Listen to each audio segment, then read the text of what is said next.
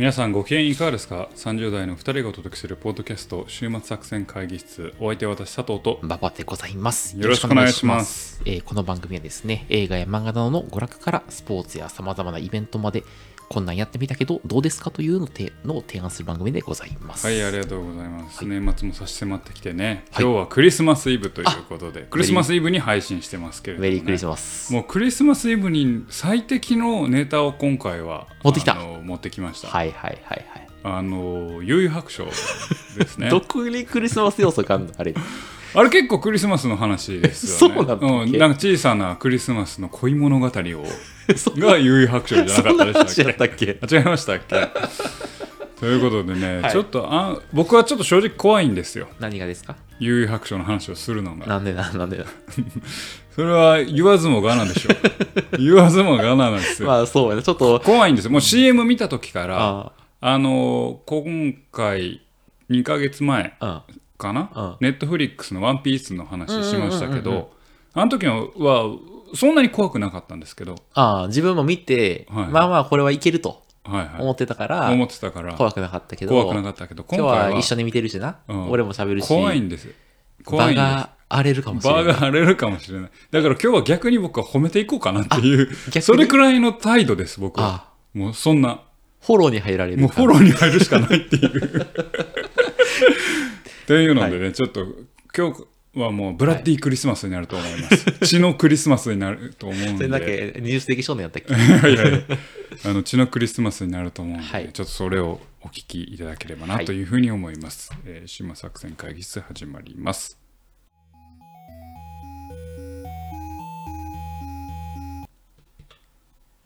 さあということで今日も会議を始めていきましょう。はい、今日のテーマは、えー、ネットフリックス配信中の、えー実写ドラマ「悠々白書」をはい、ちょっとお話ししたいなと思います。はいまあ、その感想についてね、はい。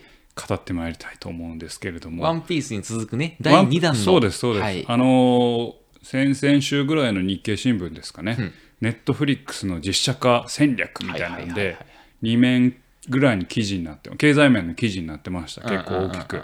見ました、はい。であなるほどなと思いました、でその上で「えー、有白書」を見てあーどういう戦略でやってたのかなっていうのを考えながら見て、ね、でかつ僕らもう有白書ど真ん中世代ですから。真ん中世代1990年代のね、ね、うん。もうもうほんまに小学生ぐらいの時よ。見てちょっとそんなドラマが、ああそんな漫画がどうドラマ化したのかっていうのをね、ちょっとかいあの話していきたいなと思いますけど、はい。えーまず SPS からい行ききましょうかましょうか2人ともね、はいはい一斉ので言いましょうか、はい。あ、一斉のでいける？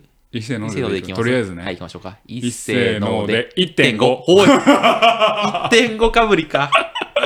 5分の1.5。同じ点数をつけましたね。あのー今回初めてうん。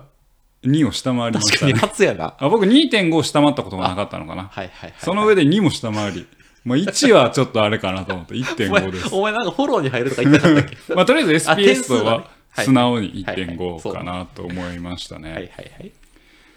で、まあ、ちょっと概要からまあじゃあ言っていきましょうかね。お互いの感想を語る前に。はいえっ、と、まあ言わずと知れた、はい。えー富樫先生の、まあ、代表作の一つですね。はい、一番これが初めにヒットしたよね。そうですね。この前、点で昭和るキューピッドとか、そのその前がですね、うん。僕読んだことないですけど、うん。とかで、まあ、悠々白書で、まあ、一大人気漫画家の、まあね。ジャンプの黄金時代の一つを築いた漫画でございますと。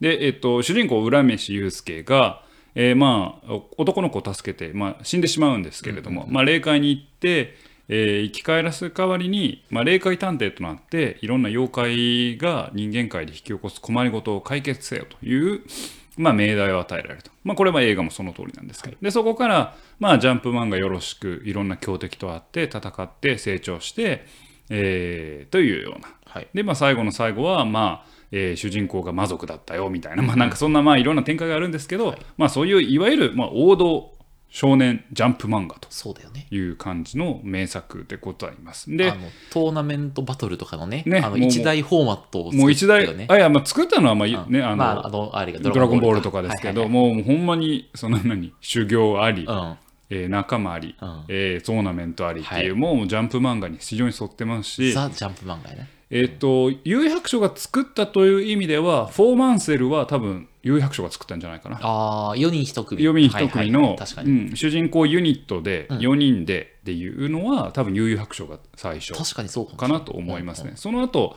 えーナルトとか、うんまあ、えっ、と、まあ、呪術廻戦とかうんにもだいぶ影響を与えてるかなと思います。まあ、ハンターハンターももうちゃんと4人ですし。そうだね。うん。っていうのは、まあ、有白書の発明かなと思います。まあ、で、えっ、と、今、あのー最初にね、同世代って言った通り、まあ、90年代にアニメ化もされまして、それもまあ、ヒットとそうね。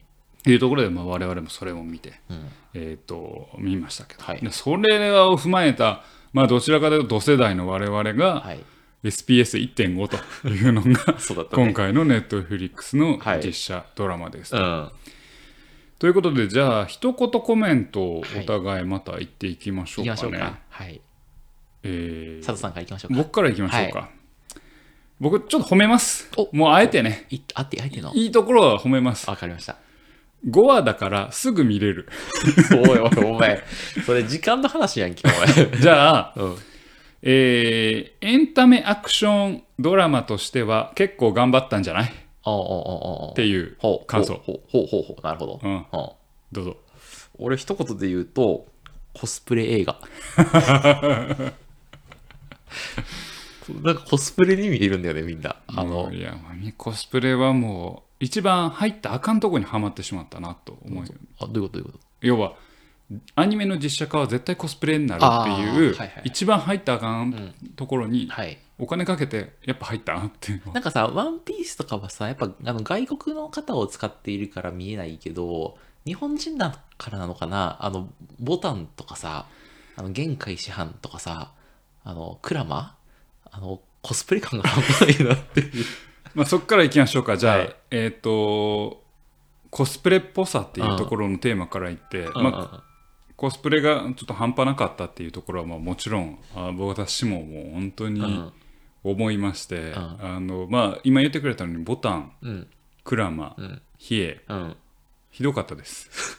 あのひ俺、ヒーはまた、いや、ヒエのあの、何、鉢巻きがなんか、腹巻きみたいな、ぶっとい鉢巻きが、こう、何、おでこになって、なんか頭だけちょっととんがってて、なんかちょっと、あ、コスプレかなって。お僕は逆に北村匠海と、うんえーまあ、浦し、浦祐介と、えーっと、桑原は、そんな違和感なかったんです。ああ、ああ、ああ、ああ。お、ギリ、ギリとどまったなえ、俺、ヒーはね、ギリとどまったあ、本当比叡はもうダメですね。うんあ今回、うんキャストで一番良かったのは、滝藤健一だけです。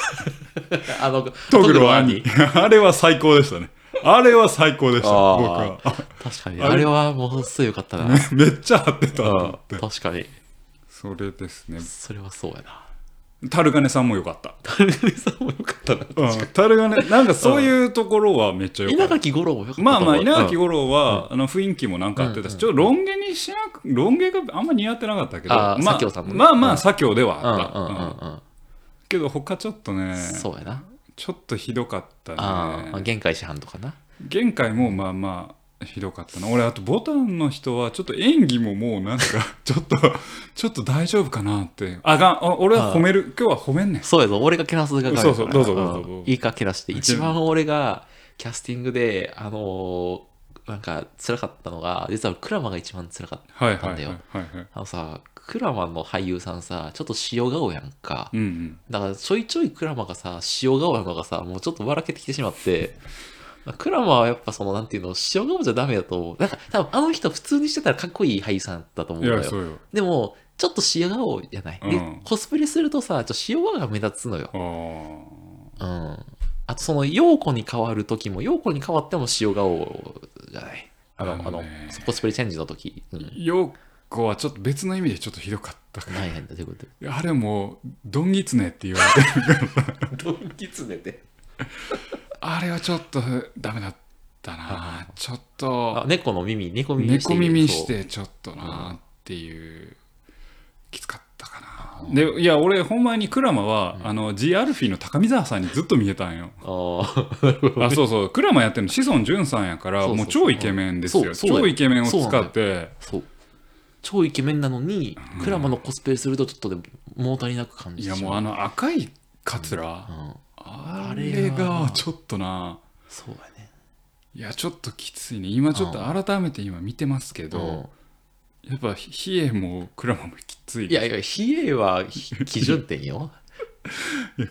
うん、まあまあまあ、あクラマがちょっとダメだったと。クラマとボタンやな。ボタンね。ボタンもちょっとひどかった。いや、ボタンあの、喋り方さ、なんとかあの、かいとかやつあるじゃない。あれさ、別に普通に直してもええんちゃうかってういう。んなんかもうこれじゃねえっていう感はすごかったよ、ね B 級映画館が一気に出すんだよね、あれで。そう。うんちょっと、あの演技もちょっとボタンっぽくないし おいお前フォロー入れ。あいやいやちょちょちょごめんごめんごめんごめんそう俺はフォロー今日はフォロー、うん、フォローフォローフォローフォローうんはいっ。て思いましたけどねそうね。はい。ただ良かったところもありますあ俺もう一個コスプレは、あのね V のコスプレ感もやばいなとあ思ったあ、V。V ど、どの辺の？もう あの斧軽そうって思って。あれは筋肉があるから軽そうにちょっと V をコスプレ感あるな。っていやけど俺は褒める今日は褒めるんや、うん。褒める、あの滝藤健一がほんまによかった。本当によかったうん、そうやな。滝藤健一はすごい。のトグロ兄最高、タグロアニはよかった。あれはうまくいったなとう。んあれは本当にそうやな。うん本当に。あと綾野剛トグロ弟も、まあ CG の力使ってそこまで俺は違和感はなかった、あちょっと細いな。細いなはあるけど。出だし細いなと思ったけど、うん。でもなんか、他がひどすぎて、うん、目立たなかったな、あんまり。そんなには目立たなかったな、うん。って思いそうやな。ましたねボタンやな、やっぱ。ボ、ボタンでちょっと全ての世界が、そうね、まあ俺うんユキナもあんまり良くなかったけど。あ、ゆきの良くなかった？良。くなかった。なんでなん、それは？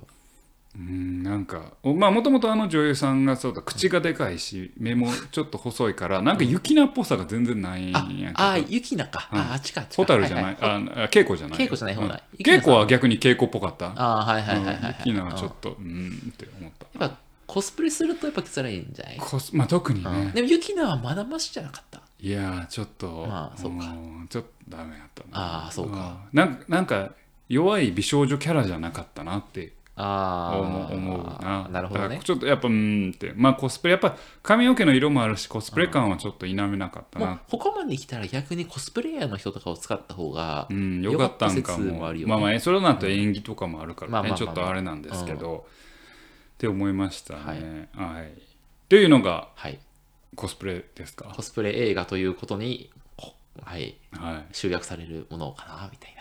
いやちょっと僕、い、いところをちょっといいとこ行きましょう。行きましょう。一回ちょっと挟みましょうか。い一回挟んで。はい。挟む挟む挟む。うん。うん。わアクションどうでしたか？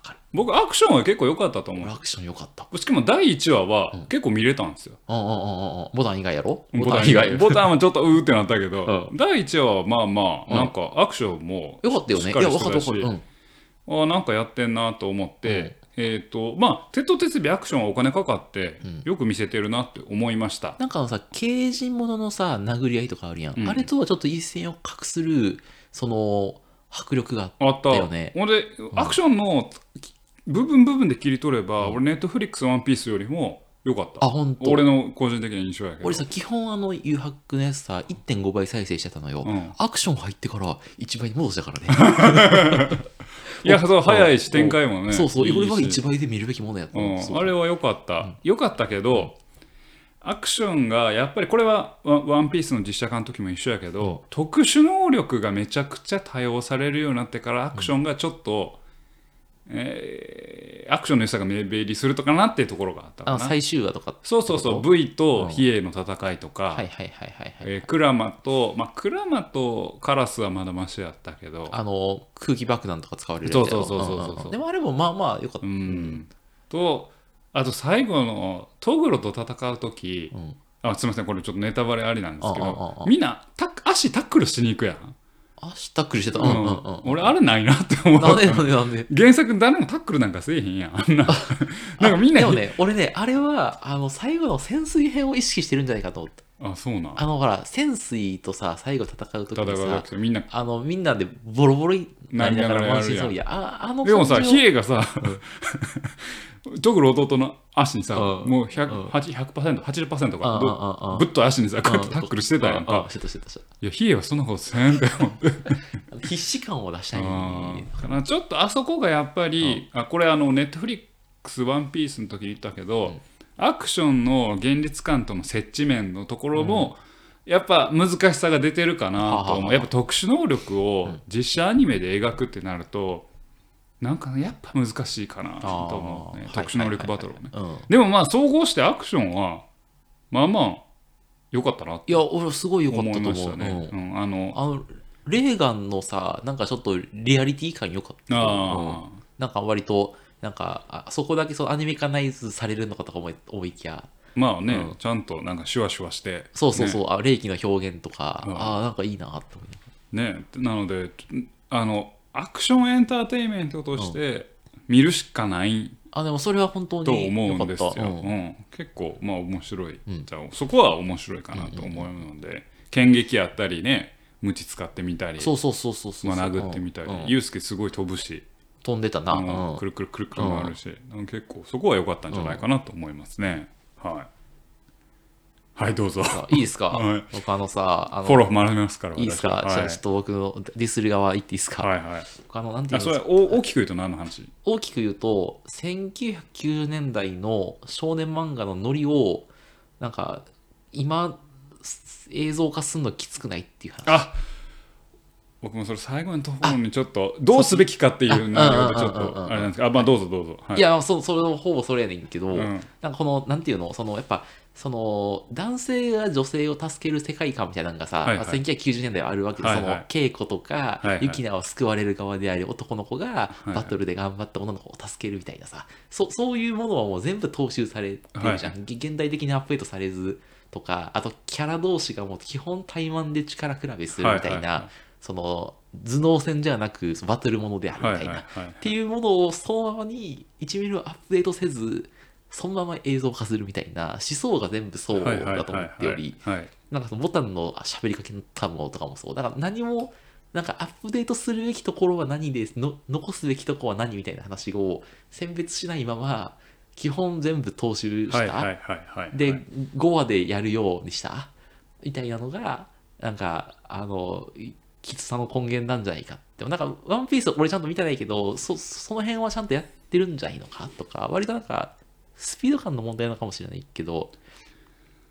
えっとね、私ちょっとストーリーについてはストーリーで別に言いたいんですけど、あのほぼ、まあ、似たようなことを思ってて、うんうんうん。90年代のジャンプ漫画ってテーマ性は大体弱いんですよ。ほうほうほうほう。キャラで動かしてる漫うんうん画うんなのでうんでえっとそれは悠々白書しかりドラゴンボールしかりなんですけどあの弱いんですよ。でそれを実写化しようとすると別に男の子が女の子を助けるっていう話自体は俺別にいいと思うんやけど、今やるとしても、それを現代でやることに対してほぼ同じこと言うけど、どういう意味があるだろう、どういうテーマになるんだろうっていうのを多分あんまり考えてなくて、うんうんうん昔のままをそのまま持ってきてるよね、うん。でもこれキャラクター漫画やからキャラクターととにかく立てないといけないでもキャラクターを立てないとい漫画やったらキャラクターが立ってそれが動いてれば結構お話になんねんけど、実写になると一気に薄っぺらくなるから、物語の軸を絶対立てへんとあかんわけそうん。で、えーワンピースはそれが比較的しやすい。なぜならば主人公が海賊王を目指す話ってお話の軸はあるわけ一応ね。確かに確かに、うん。おそでその中に、まあ、テーマ性も深いから、うん。まあ、自由の体現者である主人公が抑圧された人たちを物語の中で解放していくっていう、テーマが実はあるから実写にするときにそれに沿って考えやすいよストーリーを、うでも余白って実はないんよそれが。なるほど。当時のジャンプ漫画って。確かに確かに。えー霊界探偵となった主人公が戦いながら成長し努力友情勝利だけない、でそこにある今的なそれこそ今「ハンターハンター」とか「呪術廻戦」とか、チェーンソーマンは、うん。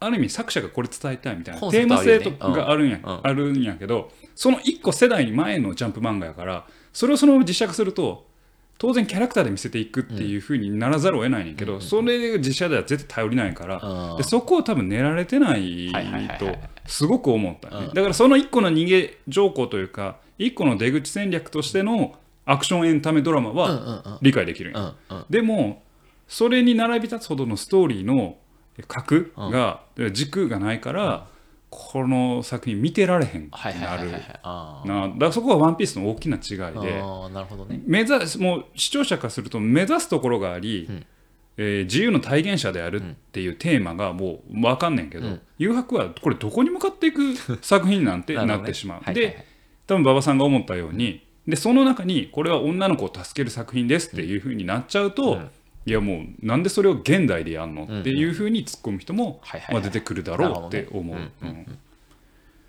というのが思いましたね。だあやばい。あフォロー。フォロー。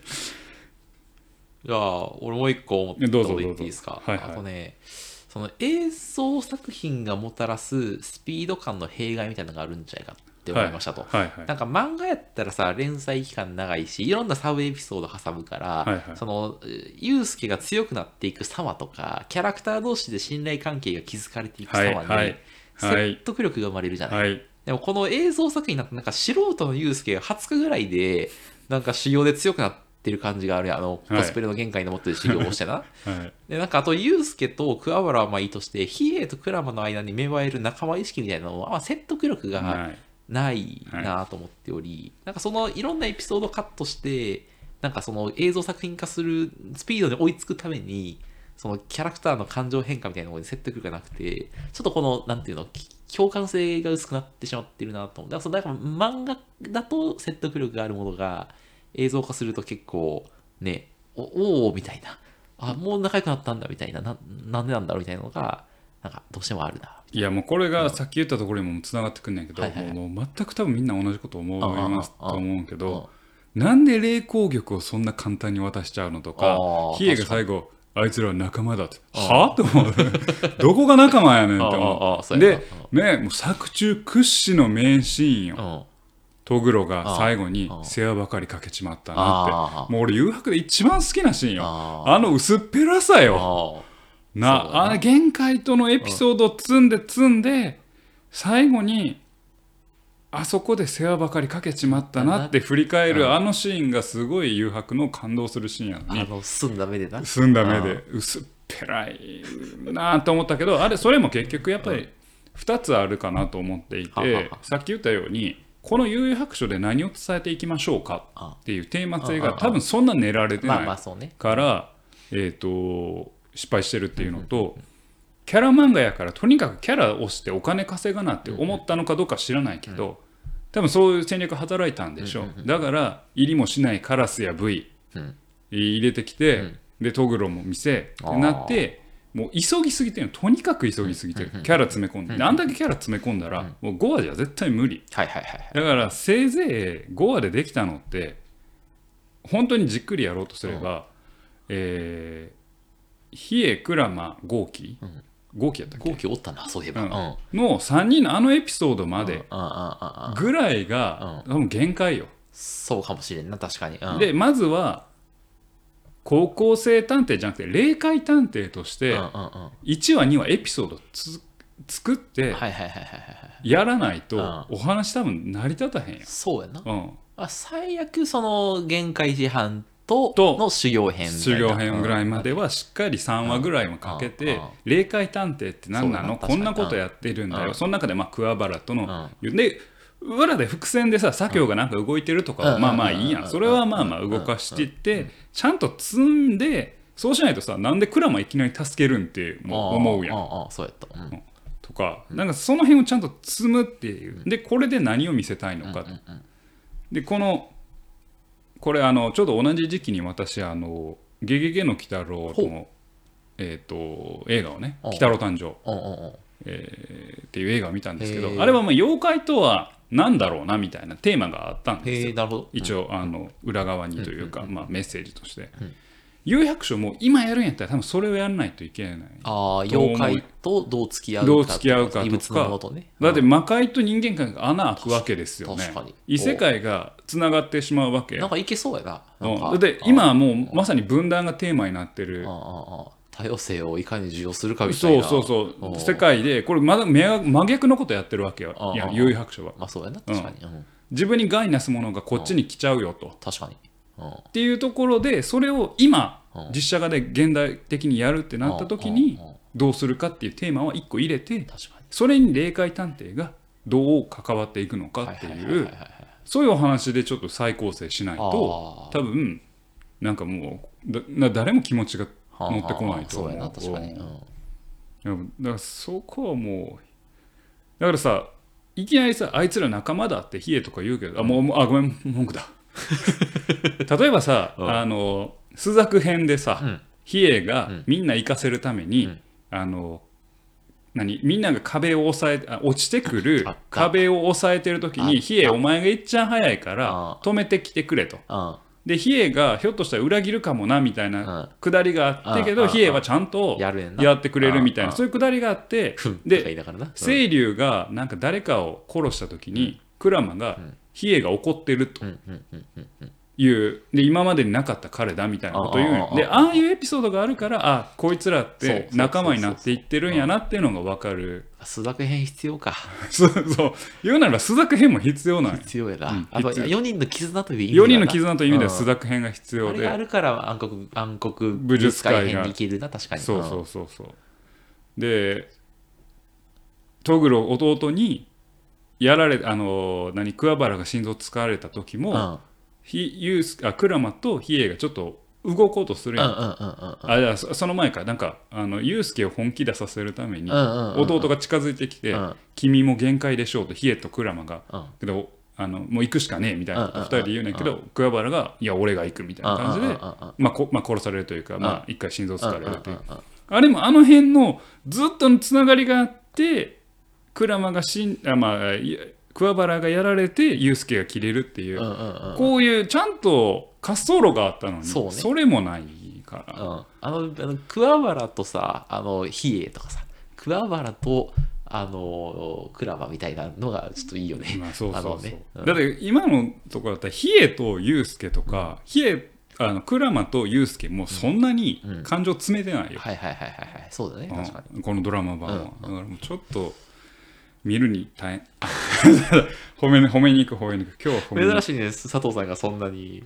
褒めに行くよ今日うん、だからちょっとうん、あけど他もい良かったとこあるよ。なんすか？俺綾野剛100%がおもろしろすぎた。どういうこ 俺綾野剛100%やなと思って、うんとどこがおもろかった？面白くない綾野剛ムキムキでさなんか顔綾野剛やな。うんトグロ100%の時。うん顔と肉体が綾野剛100%やんって思って。あれちょっと面白かった。アキラ100%と綾野剛100%がなんか 頭で 一緒になってめちゃめちゃおもろかったと思います。あよよかったとこ他に言います、北村匠海さんうまいですね。あ本当？うまいと演技うまいと思いました。あんなあんあんなじゃないな。なんかうまいな昭和のね昭和のノリのユースケをそこまで違和感なく表現する、ね、東京リベンジャーズってやってるからかなとも思いましたけど、なんかうまいなと思いましたね。あとあの最初にトラックの運転手が機械中みたいなので乗っ取られる時にあー。微笑みの爆弾かかってるんですよね。嘘やろ？そうです。あそれ気づかなかった。うん、とかはちょっと遊び心あるなって思いましたね。よかったところそこだけです。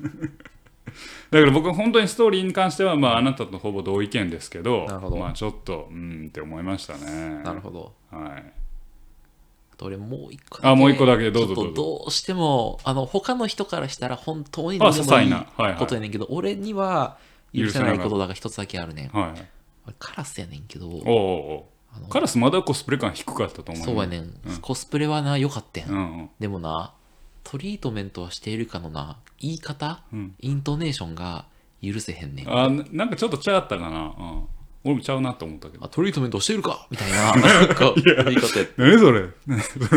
男 男子高校生の何？指導教官指導員でうん。お前は髪の毛ここまでやろうの言い方や。そう。トリートメントしてるか？みたいな。そそんな感じなんかちょっと割とあのなんていうの？あ素早く言う感じだったのよ。で、俺のイメージは、トリートメントはしているか？みたいな感じの、うん。ちょっとねっとり系あの、ねっとりね。あの、言うのが俺の解釈なんだけうん。ど、わかるわかる。なんか、ちょっと、そういう感じだ、みたいな。ちょっと、うん。あの辺あのバトルもねなんかいろいろ説明不足よね。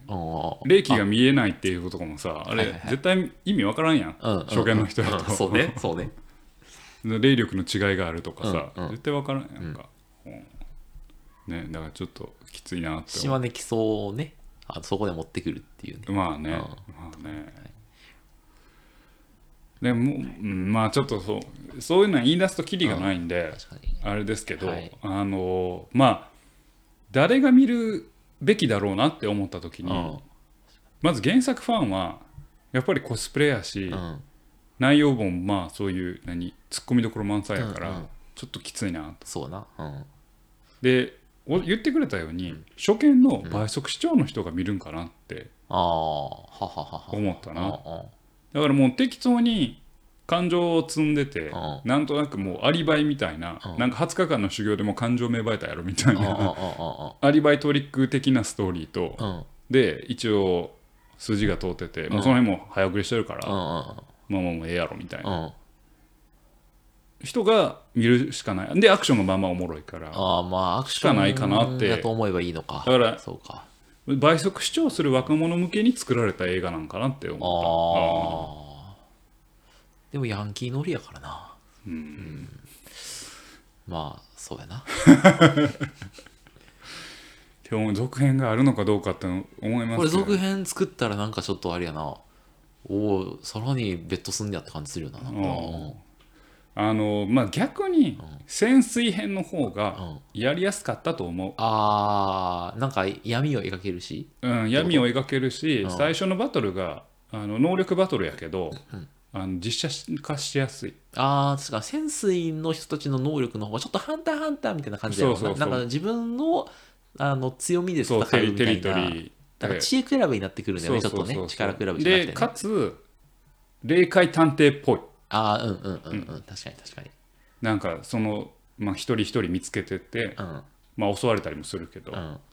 ていうので確かあるので潜水編の方がやりやすいかなと思いましたと。確かに。でただまあ「鉄塔鉄尾悠々白書」はどこかではぶち当たるので、その能力バトルに。だからまあちょっと悠々白書は厳しいなと思いましたね実写化は。そう。なんで誘白にしたんやろな選ぶの。次ワンピースまあそれは人気があるからじゃないですか。90年代黄金漫画で「ドラゴンボール」もやられてるあ「ジョジョ」もやられてるあ「ワンピース」もやられてあで、えールロケンもやられて、まあそうか。そうで「かスラムダンクはもうアニメ化されあたーそうかってなると残ってんのは、まあ、誘白そうなんのか。ぐらいじゃないですか？あの、うん。まあ、そその次の世代だからブリーチあブリーチもやられてるしその次の世代としてはナルトぐらいしかまだ残ってないけど。ゴーストスイーパー三上はまだかな。いやそそれはサンデーやからな。そっかそっか。ゴーストスイーパー三上で取り取りに行くのは難しいかなと思いますけど。で富樫先生の漫画で実写化に頼るとしたら僕レベル E しかないかなと思うんですよね。レベル E やったら E は多分ちょっと、えーダークファンタジーのノリでいけるかなと思うんですよね。ね。うん。レベル E しかないかなと思うんですけど、うん。レベル E を選ばずに知名度で有白書にしたのが、レベル E はでも知名度がやっぱりね。まあでも結構人気あるけどね。あ本当。うん。ああそうかそうかそうか。レベル E 面白いちゃんとワンピーワンピースじゃない。幽遊白書とハンターハンターの間でなんかどっちの要素もあるというか、うんうんうんうんうんなるほどね。うん。で多分あの人が好きな富樫先生が好きなことやってんなって感じで、あの作品はすごいダークでいいんやけど、はいはいはい。あれの方が実写化しやすかったかなって個人的には思いましたね。まあまあそんな感じの作品で,、でしたので、はい。ちょっと今回酷評ばっかりで、はい。あれでしたけどに。はい。あのぜひね、うん。まあ、皆さん冬休みに入ってるでしょうから確かにほほとんどの皆さんが、はい。あのその時間を使ってねはい。幽遊白書を見ていただけたらはい。みんな笑ってうん。仲良くなれること間違いないと思う飲み会の席であの映画はこうやったなって話をしやすいこれは。しやすい、ううん。んあのね。あの5話で終わるんです。ぐ見れちゃうんで、そうそうそうそうそうそうそであの良かったところ何個かあってその何個かあった良かったところで、あの酒2杯飲めるんで。うでその後良くなかったところであと5杯の5杯の泥酔やないか。でね、はい、ちょっと今日は珍しく、あの国評ばっかりのはい回でしたけれども、すい。えっ、とぜひ見ていただければなというふうに思います。はい。えー今回取り上げましたのは、えー、ネットフリックスで配信中のお実写ドラマ「幽遊白書」でございました。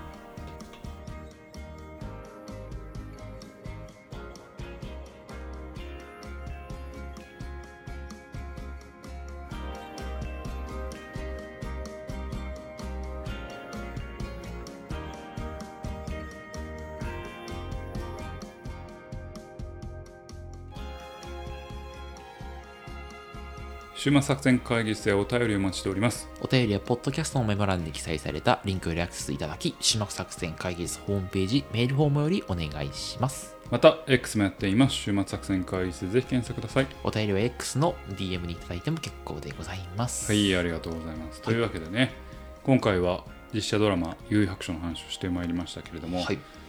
まあ幽遊白書ね、まあ、今の世代の子からすると、まあ、昔の漫画、うん。30年前弱か。そうなぐらいの漫画になるので、ちょっと知らないっていう人もいるかもしれないですけど、はい。ぜひねうん。あの実写ドラマ「幽遊白書」を見る前に「幽遊白書」を読んでほしいですね、ああ、まあ確かに。うん。まあ普通に面白いですし。面白いね。うん。潜水俺潜水編好きやな。ああまあ僕はやっぱりあのトーナメントが魔界トーナメント武術会武あ術会暗黒武術会会が、はい好きですね。あの、そうやな。まあトグロが好きというかトグロ以外も僕好きなキャラいっぱいいますね。あ美しい的岡鈴木とか、ああ、驚ろう。うん。ね、いますんで、うん。ぜひねちょっと読んでいただければ。まああそっちの方が面白さが伝わるかなと。あと伝説の19巻ね。伝説19巻それからって言って、トーナメントが。まああそこ何話か霊界探偵っぽい話あるやんかああるけどあれを逆に今回最初の実写ドラマで入れてもよかったぐらいかな確かあれ脚色してに。うんうんうんうんうん。確かに確かに。で霊界探偵としてちゃんと働かせてからん、うんあの鞍馬とかの盗賊の話に移。っていくっていそう感じでもいいかな。うん霊界探偵ものにするか、バトルものにするかをね、そうそうそう選択いやてか霊界探偵ものとしてまずはやるべきかなとちょっと暗い。うん。あのギャグ要素もほぼなかったやんか。結構ギャグ要素あるのに。なかった。本漫画は。うん。だからやっぱり暗いダークファンタジー霊界探偵としてうん。何話かやった上でちょっとバトルものに移行していく必要があったかなと思いましたね。うんうんうん。まあそんな思いましたけどね。じゃあでも口直しでちょっと有白書のうん。なんか自分の好きなシーン第3位ぐらいのうん。あの話をしようおいいよいいよ。口直しでいいよいいよ。うん、あ、何々、3位。俺第3位は、えー獅子若丸対玄海 すごい渋いとこ来たな。獅子若丸対、えー玄海で最後玄海が霊光共犯賞で獅子若丸のバクバックと独特賞を返した時にすげえ若返るんよ若返る。うん。で獅子若丸が、その顔なら惚れたかもなって言って倒れるかっこいい。かっこあっこが結構好きで、はいはいその後コグトグロが握り拳握りながら、なんか容器のやり取りでもあいつには勝てんみたいなことを言うのが あそこのバリ好き。てかまああのくだりがすごい好き。あの、扱いね。そのあの霊気の繊細な扱いね。はいはいはいはい。であそこが好きですね。僕3番目ぐらいに好き。いいね。とか言ってたろ。じゃなかったっけ？いや、いいねは言わん。トグロ言わんかうそうかそううんうん、3番目ぐらいの好きなシーンそありますか？順位あんのすごいな。俺すぐそあの一番はもうだってさ、世話ばかりかけちしまったなな。か。そうかそうかそうかそうか。あと2位はまっすぐ行ってぶっ飛ばす右ストレートでぶっ飛ばす 俺さ、あの潜水編の潜水編のあボクシングの結構序盤な。うんで5位は、お前ね、5位すぐ出てくるな、お前。うん、考える時間を与えてるああいとまを与えてる。ありがとう、ありがとう。あのー潜水編の終わりに、ハギリとドクター神谷が喋ってるシーンすごい好きやね、なんでやどこ行くってみたいな。あーなんかちょっとさ、はい寂しい感じで2人が、うんああのシーンなんかすごいしみるなっていう、なるほど。うん、じゃあ、俺3位かな。うん。3位。あの、俺最後、19巻の最後のあの、ユうスケとケイコがイチャイチャするシーン好きやね。なんやねん。いや、あの、なんていうの？海でな。女神の話を。ああの女神の赤い線は切れなかったんだみたいな、急にきあのキザなことを言い始めるはいはい。ユうスケの、あそそれ海のシーンで振り返るとこやな。で稽古がバーって海に行ってさラリアットかまして。そうそう、ラリアットかますと、うん。おらーみたいな、うん。そう、泣いてんの怪我みたいな。なんかあれはほんま90年代トレンディードラマ集がめっちゃして俺は逆に苦手やななぜ富樫そこへ行くっていう。最後やりたいことやったん中級間で。で最後写真がふわーっとあ、落ちてそうそうそうそうそうそう。あの写真いつ撮ってんっていうで手紙が届いた。まあいいや、それは。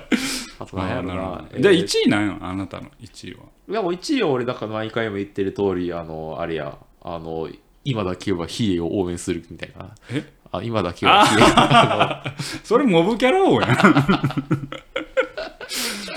そこね。のはいはいはい。でもあのあれそこ好きよ。俺あのえっ、と潜水編のあメガネかけたやつのさあのあの、えー神谷じゃない？いやあのね暑いあとね。そう、ね。暑いと言ったらダメだ部屋みたいな、うん。あそこで急になんか力比べじゃなくて知恵比べに変わるじゃない、うんうんもうテンションがグッて変わうん。って、まあああいうああそこね。あのなんか知恵比べのなんかその今まで信じてきたパワー勝負じゃなくなってなんか自分たちのルールが通用しないみたいなところが、なるほど、ね、結構好きやな。なるほどね。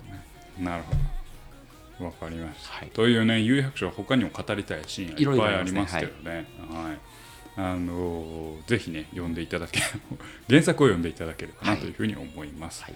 というわけでお送りしてまいりましたポッドキャスト週末作戦会議室、えー本日はこれにてお開き。お相手は私佐藤と。でございました。また聞いてください。さようなら